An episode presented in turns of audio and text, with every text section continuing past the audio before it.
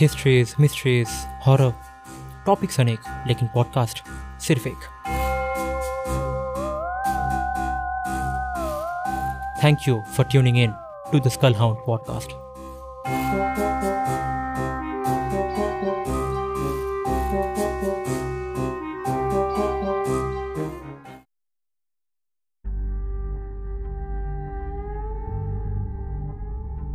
ये शायद अट्ठारह का सबसे पेचीदा सवालों में से एक है।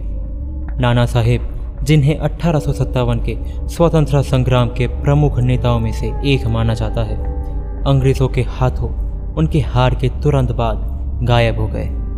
तभी से नाना साहेब एक रहस्य बने हुए हैं। क्या वो अंग्रेज़ों के द्वारा ढूंढ कर मार डाला गया था, या वो भागने में सफल रहे थे? इसके अलावा उनके काल्पनिक खजाने का क्या हुआ, जिसकी कीमत आज शायद अरबों में होगी।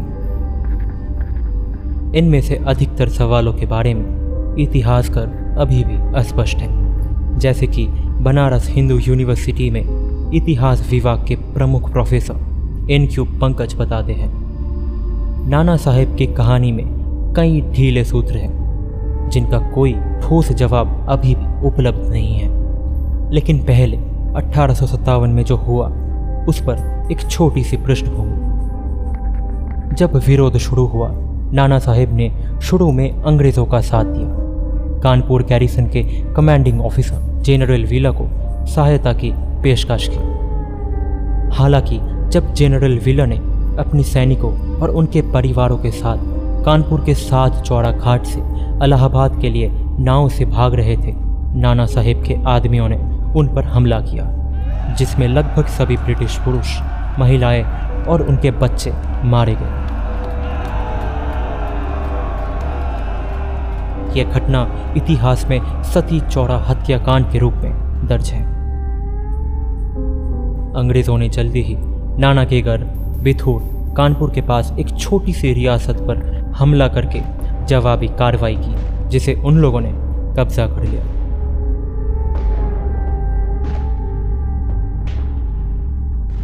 हालाँकि नाना साहेब भागने में सफल रहे।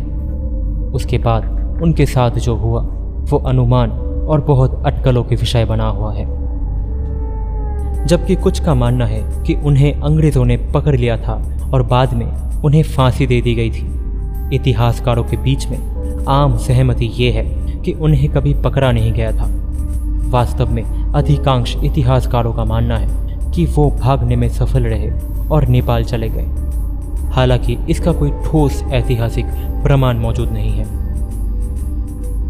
इन वर्षों में नाना साहिब की कई दर्शन हुए हैं। कई लोगों का दावा है कि उन्होंने उन्हें जीवित देखा है बीसवीं शताब्दी की शुरुआत तक। नाना साहेब के महल पर हमला करने वाले ब्रिटिश सेना में कनौट रेंजर्स के तीन कंपनी थी रॉयल इंजीनियर्स के एक कंपनी और तोपखाने के आधी बैटरी उनका एक उद्देश्य नाना साहिब की बर्बाद हुए महल में खजाने की खोज करना था। एक भारतीय जासूस की मदद से ब्रिटिश सैनिकों ने खजाने की छिपाने के स्थान का पता लगाने में कामयाबी हासिल की, जो महल के भीतर सात गहरे कुओं में से एक कुएँ के अंदर छिपाया हुआ था। उस समय के ब्रिटिश अकाउंट्स के अनुसार रॉयल इंजीनियर्स के लेफ्टिनेंट मैलक्लॉम के नेतृत्व में ब्रिटिश सैनिकों ने कुएँ की पानी को बाहर निकाला और खजाना निकालने की प्रक्रिया शुरू की। बाहर लाए जाने वाले पहले वस्तु में से एक सोने की प्लेट थी, जिसे बाद में शुद्ध ठोस सोने से बना हुआ बताया गया था। खजाना में बाकी सामानों में चांदी की बने हुए बहुत सारा सामान थी, जिनमें नाना साहिब के चांदी के कई प्लेटें और साथ ही सोने और चांदी के सिक्के शामिल थे। जो गोला बारूद के बक्से में कसकर पैक किया गया था। अकेले सिक्कों का ही कुल कीमत दो लाख रुपए से अधिक आंकी गई थी। हालाँकि अंग्रेज़ों को खजाने का एक बड़ा सौदा मिला, लेकिन ऐसा माना जाता है कि नाना साहेब भी अपने खजाने की एक महत्वपूर्ण हिस्सा अपने साथ ले जाने में कामयाब रहे। इस लापता खजाने के स्थान के बारे में अनुमान तब से लगा हुआ है। उस समय के घटनाओं पर रिसर्च करने वाले कानपुर निवासी के के द्विवेदी का कहना है कि ज़्यादातर अटकलें नेपाल में कहीं खजाना होने की इर्द गिर्द घूमती है, क्योंकि माना जाता है कि नाना साहेब वहीं भागे थे। इस सिद्धांत को तब प्रोत्साहन मिली जब उन्नीस सौ सत्तावन में विरोध के ठीक सौ साल बाद नेपाल सरकार ने काठमांडू से कुछ दूरी पर घने जंगल वाले नगार्जुन पहाड़ी क्षेत्र में खजाने की खोज शुरू की।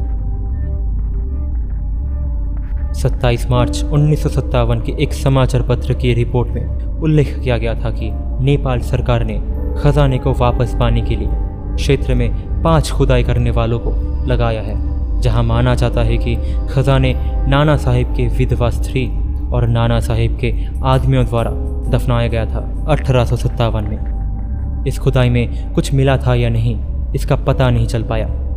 हालाँकि के के द्विवेदी के अनुसार इस बात का पर्याप्त प्रमाण है कि नाना साहेब अपने खजाने के प्रमुख टुकड़े अपने साथ ले गए थे।